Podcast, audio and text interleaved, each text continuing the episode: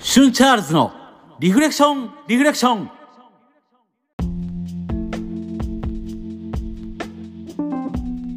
皆さんどうもシュンチャールズですこの番組は普段は仕事をしながらお休みの日はサンデーミュージシャンバンドマンとして活動する僕シュンチャールズが大好きなアニメや音楽ゲームなどのお話から日々過ごす中で出会った心に響いたものリフレクションをテーマにお話ししていくサブカルトーク番組です。第24回です。ありがとうございます。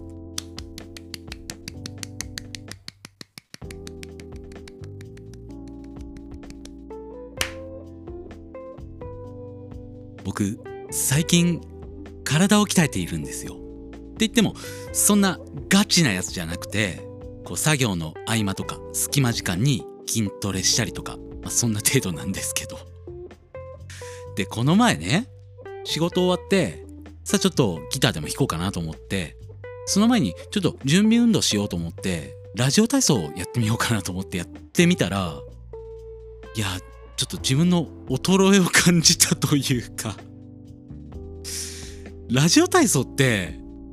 一見簡単そうに見えて合間合間に結構トリッキーな動き入れてくるじゃないですか。手を鎖骨に置いて上に上げてまた鎖骨に戻してこうタンタンタランタンタランタンタランタンっていうやつ。あれやるときにあれ先に足開いてから手に鎖骨やるんだっけ？一緒にやるんだっけ？と思ってあどっちだっけ？と思ったら分かんなくなっちゃって。でそのまま全然動きが変な感じになっちゃって。で終わったら終わったで結構もうハーハーだったんですよ。いやラジオ体操って意外ときついんだなと思って。いや小学校の頃全然余裕でできてたのにこんなにきつかったんだなと思って。はいすいません。ちょっと情けない話ですね。いやでも一回皆さんも試しにやってみてほしいんですよ。いやこんなきつかったっけ？って本当思うと思いますよ。はい。では最初のコーナー行きましょう。その後のリフレクション。前回は僕の人生最大の推しキャラ虹の咲ちゃんについてがっつりと語らせていただきましたがいやもうめちゃくちゃ楽しかったですね。前回の配信にお便りいただいております。皆さんありがとうございます。まずはセミラジオセミヤマさんよりいただきました。虹の先生誕祭聞きました。好きなイベント1位は指切りかと予想していたんですが外れましたね。そして虹野さんへの公開ラブレター。溢れんばかりの思いに涙が出ましたね。推しキャラへの寄り添い方としてこれ以上のものを僕は知りません。熱いぜ！といただきました。ありがとうございます。好きなイベント1位ね。うーん。一番最初に思い出すイベントではあるんですよ。やっぱり指切りって。でもいろいろもうね10選じゃとても収まらないくらいいろんないいイベントあってそっからいろいろ選んで一つ一つ改めて動画とかも見返してみて今自分が一番グッとくるやつってどれなんだろうっていうのをそういう観点で今回は選ばせていただきました。あそれからそうセミラジオ。セミヤマさんがやられてる番組セミラジオの方がね今回なんと100回を迎えられたということで本当おめでとうございます。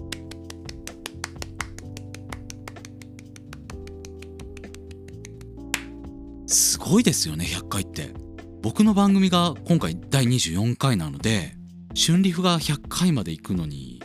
約あと4倍ですね。あと3年半弱ですかね。はい頑張ります。で皆さんありがとうございます。続きまして工業高校農業部牛若さんからいただきました。ありがとうございます。虹野さん生誕祭最高だった。めちゃくちゃ熱い回が来るだろうと覚悟はしていたが軽々と上回る愛がこれでもかと伝わりました。1コンテンツ1キャラがこんなにも人の心に刺さっているのを目の当たりにできるのもそうないと思えるすっごい回でした。もう一回聞こうといただきました。ありがとうございます。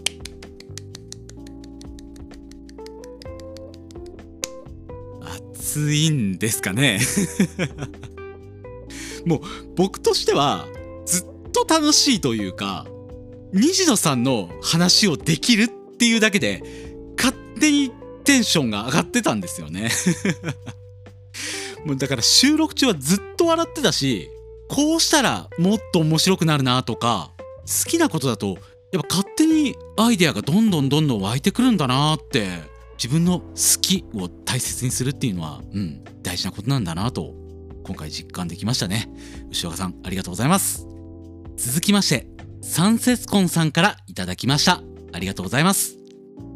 虹の3回聞かせていただきました。きっと菅原さんにも思いが届いていると思いますよ。虹野さんのセリフを真似するしゅんさんが可愛く思えるほどでした。といただきました。ありがとうございます。う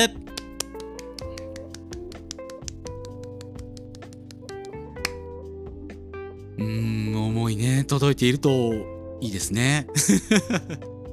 でもねあの本当いろいろ巡り巡って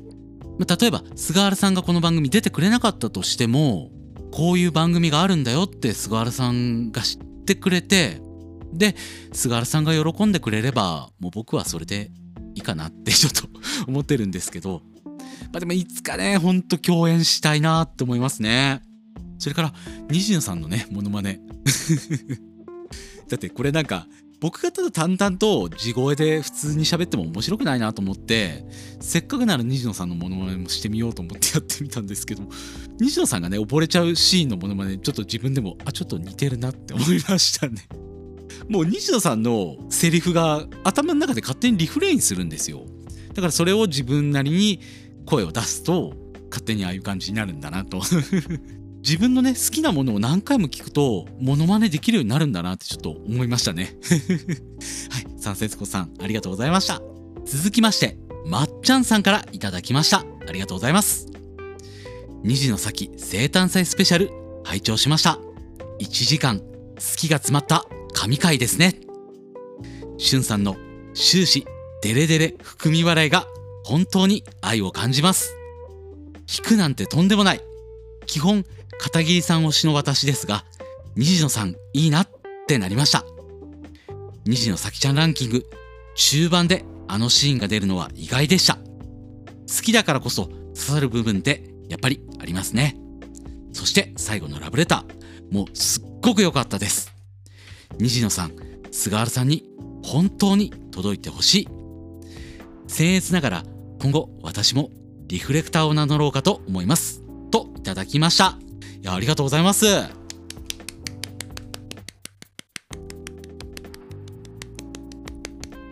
そしてリフレクター宣言。も うすごく嬉しいです。ありがとうございます。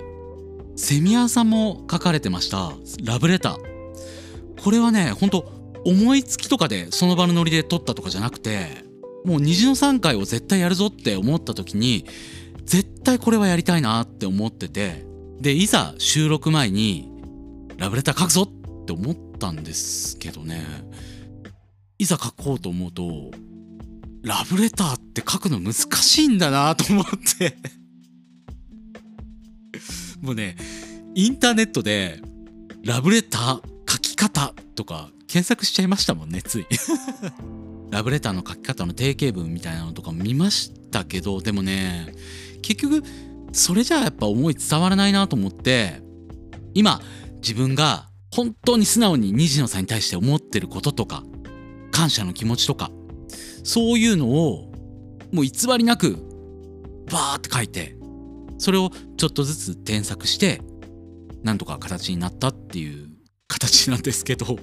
他人のラブレターを他の人が聞いてどう思うのかなっていうのはちょっとひょっとしたら惹かれるかもなっていうのも思ったんですけどでもこうやって「朗読良かったです」っていうコメントがいくつかあってああやってよかったなって本当思いましたね。はいまっちゃんさんいつもありがとうございます。続きましてポンさんからいただきました。内容が濃くて今回も楽しかったです。来年の虹の3回も楽しみにしていますね。ラブレタータイム長い期間好きなキャラって私にはいなくてしゅんさんの熱く長い愛はすごいなぁと思いました。虹野さんは幸せもんだ。人生を変えてくれた支えてくれた存在って憧れますね。ランキング1位の時にしゅんさんが爆発しなくてよかったですといただきました。ありがとうございます。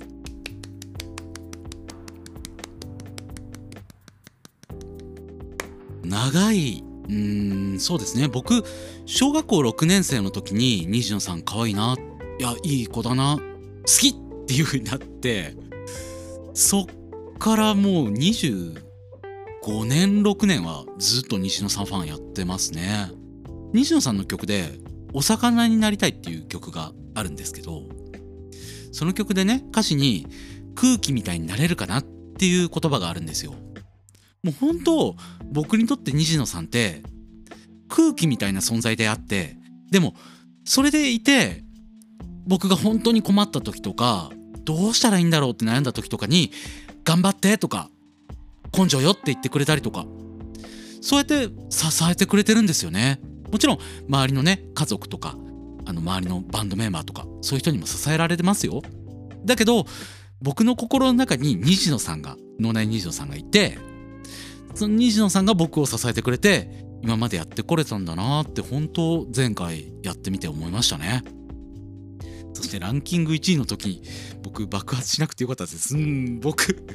爆発しかけてましたよあの時。ただその虹野さんのね虹色の卒業式を思い出してたらすごくグッときてだからなんかちょっとトーンもダウンしたんだろうなってその分アフタートークリフレクションで結構爆発してましたけどね。はい。ポンヌさんありがとうございました。続きまして DM でヤビさんからいただきました。ありがとうございます。虹の3回楽しく聞きました。頑張っている人を自然に応援できる。なんていい子なんだ虹野さん。ランキング発表でナンバー 10! のアナウンス。ほんとしゅんさんいい声ですね。あありがとうございます。菅原さんが春リフに出演する夢言い続けていたらいつか叶うと思います。それまで春リフを応援し続けます。といただきました。ありがとうございます。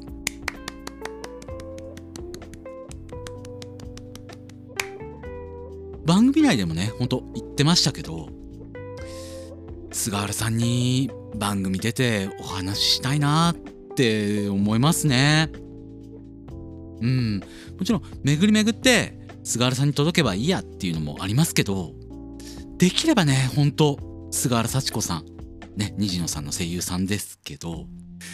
直接お話しできればいいなってちょっと思ってます。菅原さんもし聞いてたらぜひ新リフ出てください。よろしくお願いします。あそう。それで言うと今回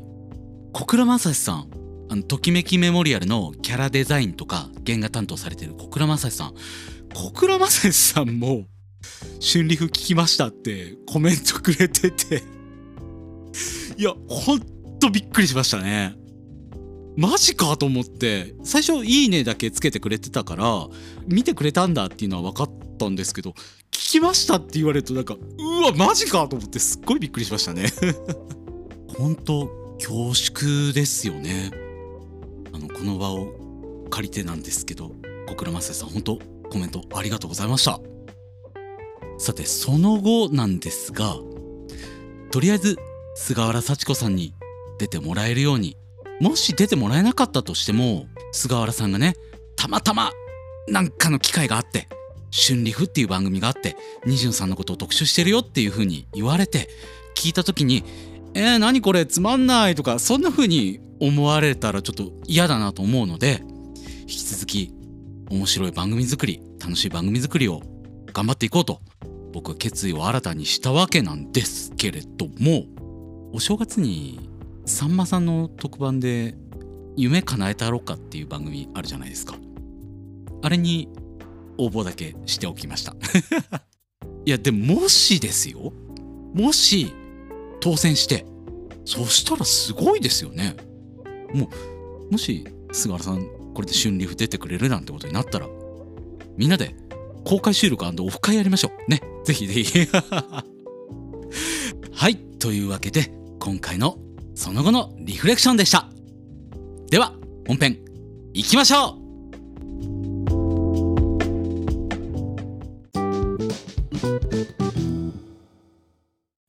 本編です前回虹の咲ちゃんについてお話ししたわけですがいろいろと過去のこととか思い出していく中で自分の高校時代の頃のこととか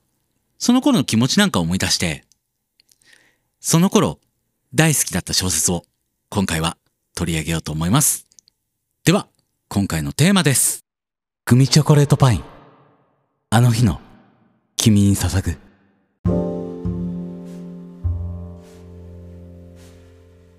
俺はダメだなと思っている。すべての若きボンクラ野郎と思え心からの心を込めて本作を送る。そんな前書きから始まるグミチョコレートパインは、1993年8月1日、角川書店より刊行された、大月健二著書の伝説的青春小説です。原作小説は、グミ編、チョコ編、パイン編の全3部作。最終巻となるパイン編が2003年11月25日発売なので、足掛け10年の超大作ですね。また、この作品はコミック化、映画化もされています。そのあたりも今回は解説していこうと思いますので、よろしくお願いします。では、まずはあらすじの説明からいきましょう。主人公の大橋健三は、学校に打ち解けず、趣味のマニアックな映画や読書、ロックなどをひたすら吸収し、クラスのリア充や普通のやつ、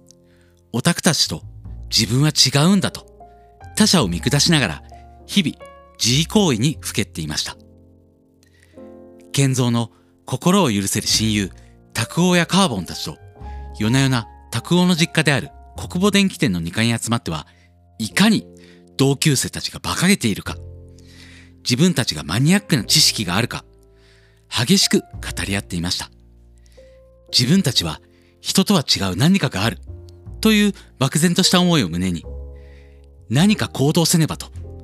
ポルノ映画を見に行ったり、ライブを見たり、自分たちには何ができるかを模索し、ロックバンドの結成を決意するが、溢れる性欲と止めどないコンプレックスと、そして純愛の間に揺れる愛と青春の旅立ちとなっています。僕、以前工業高校農業部にゲスト出演させてもらった時に、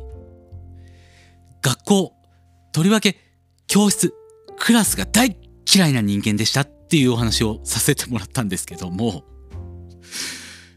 まさにね、この主人公の健三くん、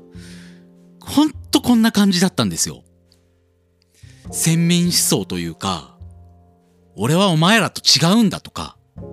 なんでこいつら低俗な連中なんだろうとか。もうほんと今考えると、うん、思い上がりもいいところなんですけど そんな頃にね、出会ったのが、このグミチョコレートパインっていう小説で、ちょうど僕も同級生と3人でつるんで、サボって家でギター弾いたりとか、バンドやったりとか、x ジャパンのライブ見たりとか、ハイスタンダードのビデオ見たりとかして、家でもんもんもんもんとしながら、何にもできないくせに、根拠のない自信、俺はいつか光り輝くところに行けるんだみたいな、そんなことをずっと思ってるような高校生でしたね。だから、健三くんの気持ちとかもすっごいわかるし、うん、なんか他人事に思えないというか、きっとこの小説を読んだ多くの人はみんなそう思うと思うんですけれども、そんな大月健二さんの伝説的小説、解説していこうと思います。彼は、だんだんと暮れていく街が好きだ。街に明かりがつく前の、ほんのひとときの、暗くなり始め、人も電柱も、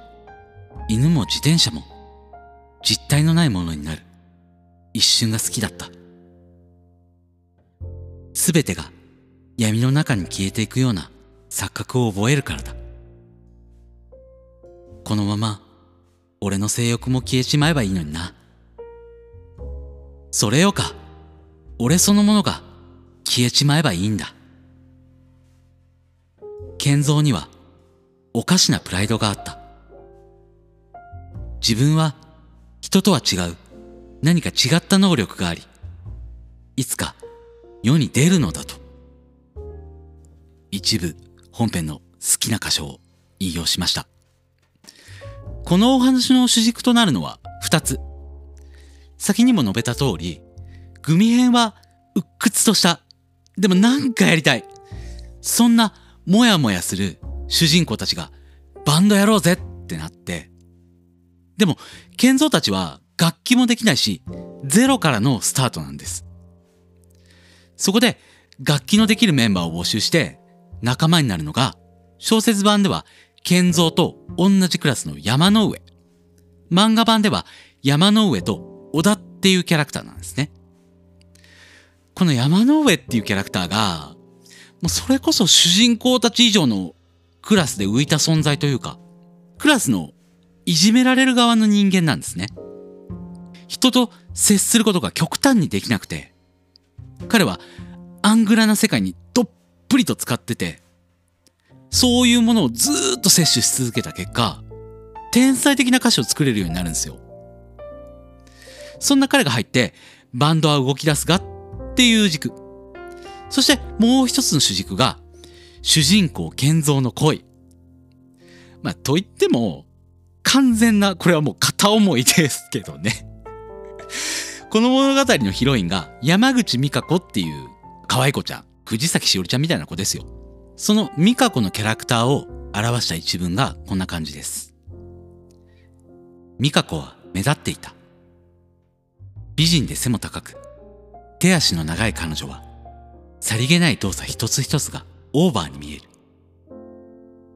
びっくりしたような目をして、たわいもない友達との会話中に、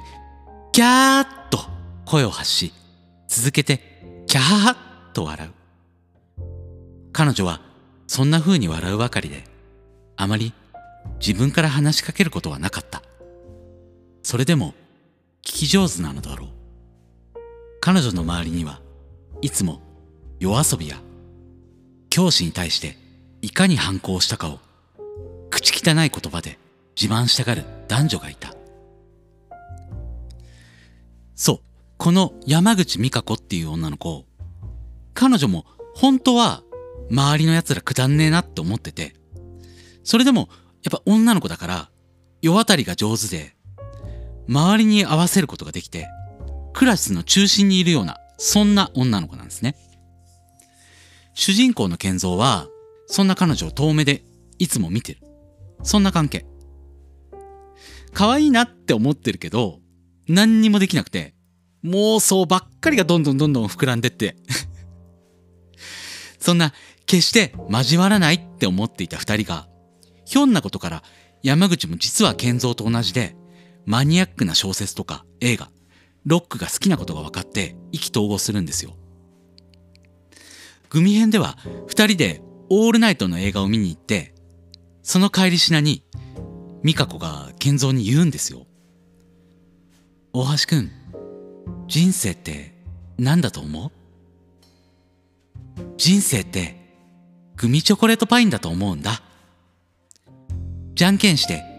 グーだったらグミ、チョキだったらチョコレート、パーだったらパインって言葉の数だけ進めるゲーム。自分の出した手が相手を任すことはあっても、その手が必ずしも一番強い手じゃなくて、任した相手より弱い手で負けたり、そうして勝ったり負けたりしてるうちに、いつの間にか勝者と敗者は分かれてしまう。生きていくって、そういうことなんだと思う。ここがお話の主題というか、この後、ミカ子が、ねえ、大橋くん、グミチョコ遊びしようよって言って、じゃんけんするんですよ。でも、健三は、ギリギリまで何を出そうって悩んじゃうんですよ。で、美香子が、大橋くん、私はグーを出すよって言って、それで、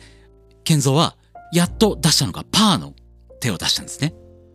でも、美香子は裏を書いて、チョキを出して、チヨコレイトってずっと先に行っちゃうんですね。この時、健三は、うわ、俺、美香子に全然追いつけねえじゃんと思って、美香子に追いつきたいって思うんですよ。決心のシーンというか。美香子って、健三よりもずっといろんなこと考えてて、そういう話とかしてて、例えば映画についてだったりとか、自分の考えだったりとか、そういうのを話し合っても、健三は美香子を言いまかせないんですよ。それがすっごく悔しくて、いつか美香子に俺は追いつくぞって思うようになるんですよ。そして美香子と肩を並べられるようなそんな存在になろうと。バンドもやって、本も映画もたくさん見るぞって、そんな風に決心するんです。ここまでは結構、よくありそうな青春小説のお話じゃないですか。でもね、こっからが、この小説の面白いところというか、事件が起きるんですよ。ある夏の日、雑誌にミカコのヌードグラビアが載るんですよ。そこには映画デビューの文字が並んでて。当然、そんなの誰も知らなかったから、学校は大騒ぎになっちゃって、美香子は退学勝負になっちゃうんですよ。クラスで、え、山口なんであんなの出たの？みたいな風に言われて、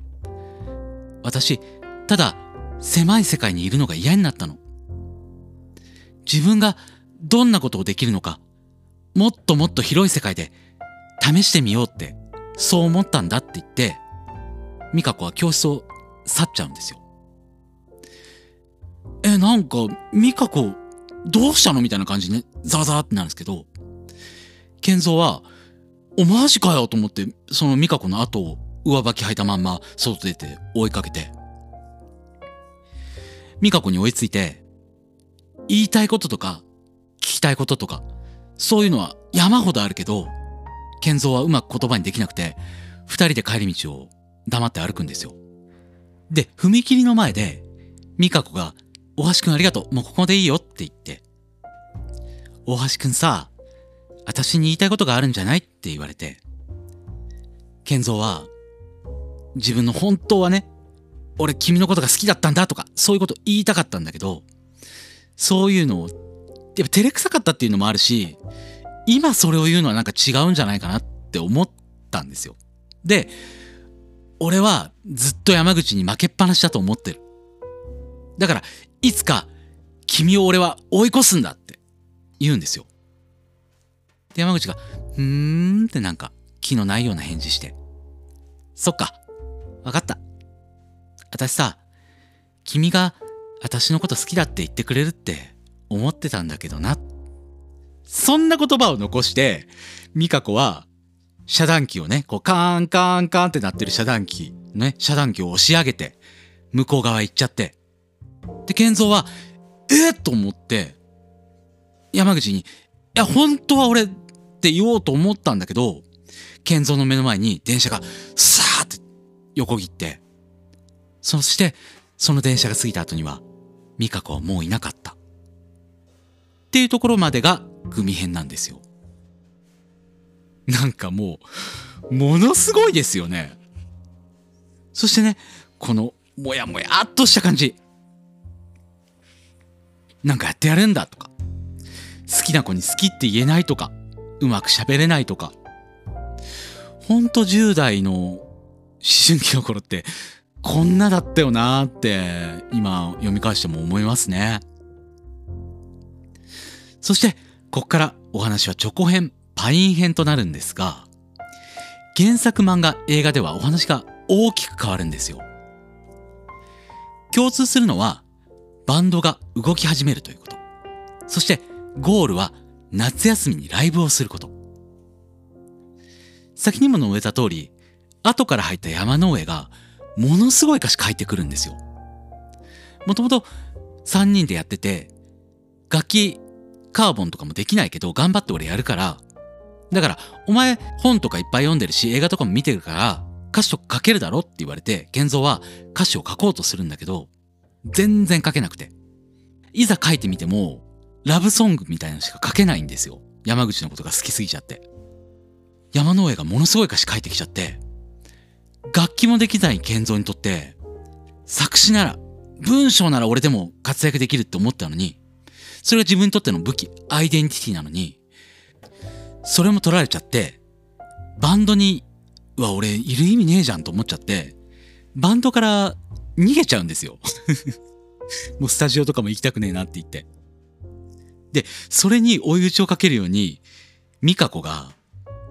映画の主演アイドルとスキャンダル報道されちゃうんですよ。それを見たケンソはノイローゼになっちゃって、いよいよバンドの初ライブはもう目前なんですよ。さあ、ライブはどうなるっていうのが原作なんですね。漫画版は山の上は演奏とかそっちの方には参加しなくて作詞専任になって健三はボーカルになるんですよ。バンドが本格的に活動を始めて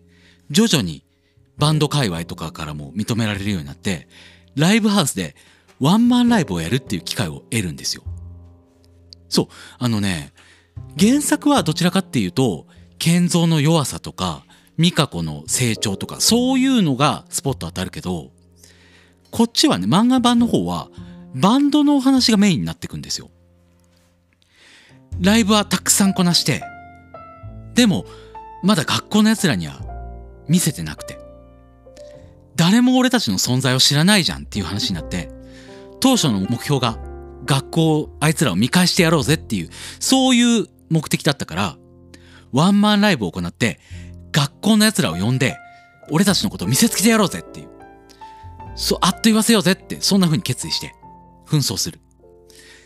果たしてワンマンライブに学校の生徒たちは来るのか？というのが漫画版のお話ですね。そして映画版は、その後、20年後の建造たちを描くっていった内容になるんですよ。こっから先は皆さんの目で結末を見ていただきたいなと思うので、ここまでにしておこうかなと思うんですけども、僕ね、今回この3つ、正直映画版ってあんまりいい印象持ってなくて、なんでこんな展開にしちゃったんだろうなって思ったんですよ。漫画版もそうなんですけど、なんで原作とは違う展開にしたんだろうって改めて全部読み返して考えてみたんですよ。で、出た結論が、主人公の健三があまりにも不憫すぎるからなんじゃないかなって思ったんですよね。また、山口美香子っていう女の子も原作だと結構悪女っていうか美香子はスキャンダルとかされるんですよ。でも、実はそれはフェイクなんですよ。本当は映画監督と美香子はできてたりするんです。でも、美香子はきっと、その後のこととかももう考えてたりしてると思うんですよ。だから原作は男という生き物の弱さとか脆さ、女性の優しさとかずるさ、神聖さを強く描かれていて、そこら辺のドロドロを少なめにして、建造にスポットを強く当たったのが漫画版なんだろうなと思って、そして映画版は山口美香子っていうキャラクターの補完。もう少しマイルドに、健三にも優しい世界にしたかったんだろうなっていう、そんなエンディングだったんですよ。原作漫画、映画と読んで、で、もう一回僕映画にもチャレンジしてみたら、なんか最後の最後で僕泣いちゃって うん、なんかね、すごく救われたような気分になったんですよね。これは僕の勝手な憶測なんですけど、一番最後のシーンで、漫画版は、建造のグーの手の絵で終わるんですよ。このグーはきっと、決意とか、強さの表れだと思ってて、ミカコとグミチョコ遊びをした時に、ギリギリまであ、俺何だそう、うわ、どうしよう、これ、俺負けたら嫌だしな、みたいな。そんな風に、うわ、どうしよう、どうしようって悩んで何もできなかった自分。で、山口に私はパー出すよって言われて、やっと出す手を考える。これって、踏切のシーンのメタファーでもあって、なやなやとした悩みまくってた健三が最後には自分の意志で強く拳を握ったっていう、そんな意味なんだろうなと思って。そして映画版はチョキを出してるんですよ。最後のシーンで。チョコレートで追い越すんだって。そんな健三の意志の表れなんだろうな、これって思って。で、原作版は描写では書かれてないけど、きっと健三はパーの手を出してると思うんです、俺。もちろん妄想じゃなくて、ちゃんとそうだっていう理由も僕の中にはあって、最後のところで、健三はカメラを持ってるんですよ。で、カメラを持つときって、昔のカメラって、こう、ストラップみたいなのがあって、そこに手を通してカメラを、ビデオカメラを撮るんですね。だからきっと、健三の手はパーの形になってるはずなんですよ。これが何を意味するかっていうと、それぞれに別々のお話、別々の未来につながってるんだよっていう制作者の意図もあるんじゃないかなと思って、それぞれにこれからどうやっていくんだろう。きっとグミチョコレートパインで大きくなる建造もいれば、失敗して なよなよな建造になってるやつもいるだろうし、今は全然ダメでも強くなれるんだよっていう、そんな制作者のそれぞれの意図も、これたまたまかもしれないですけど、そういうのがあったんじゃないのかなと僕思って、未来っていうのは自分たちで勝ち取っていくものなんだよっていう、そんなメッセージなんじゃないかなって僕思いましたね。原作は原作ですっごくいい終わり方だったんですけど、この映画版、漫画版のラストで、本当にこの物語はようやく閉じたんだなって、そんな風に改めて見返して思いましたね。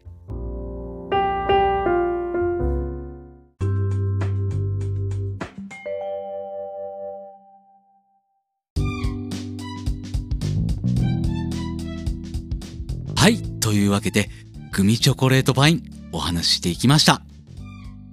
この小説は読んだ後に、え、これ俺のことって思う人がすっごく多いんですよ。そして読んでいていろんなことを思い出す。あの時感じていた無敵感とか忘れていた何かとか。大人になるって、ただ成人をするとか結婚をする子供ができる仕事をするとか、そういうんじゃなくて、そんな無敵感とか、なんだかわかんない根拠のない自信とか、いつか追いついてやるとか、そういうことを諦めた瞬間、思えなくなった時に、きっと人は大人になるんだろうなと、そんな風に思いました。僕は、まだまだ当分大人にはなれそうもないですね。というわけで今回のリフレクションテーマでした。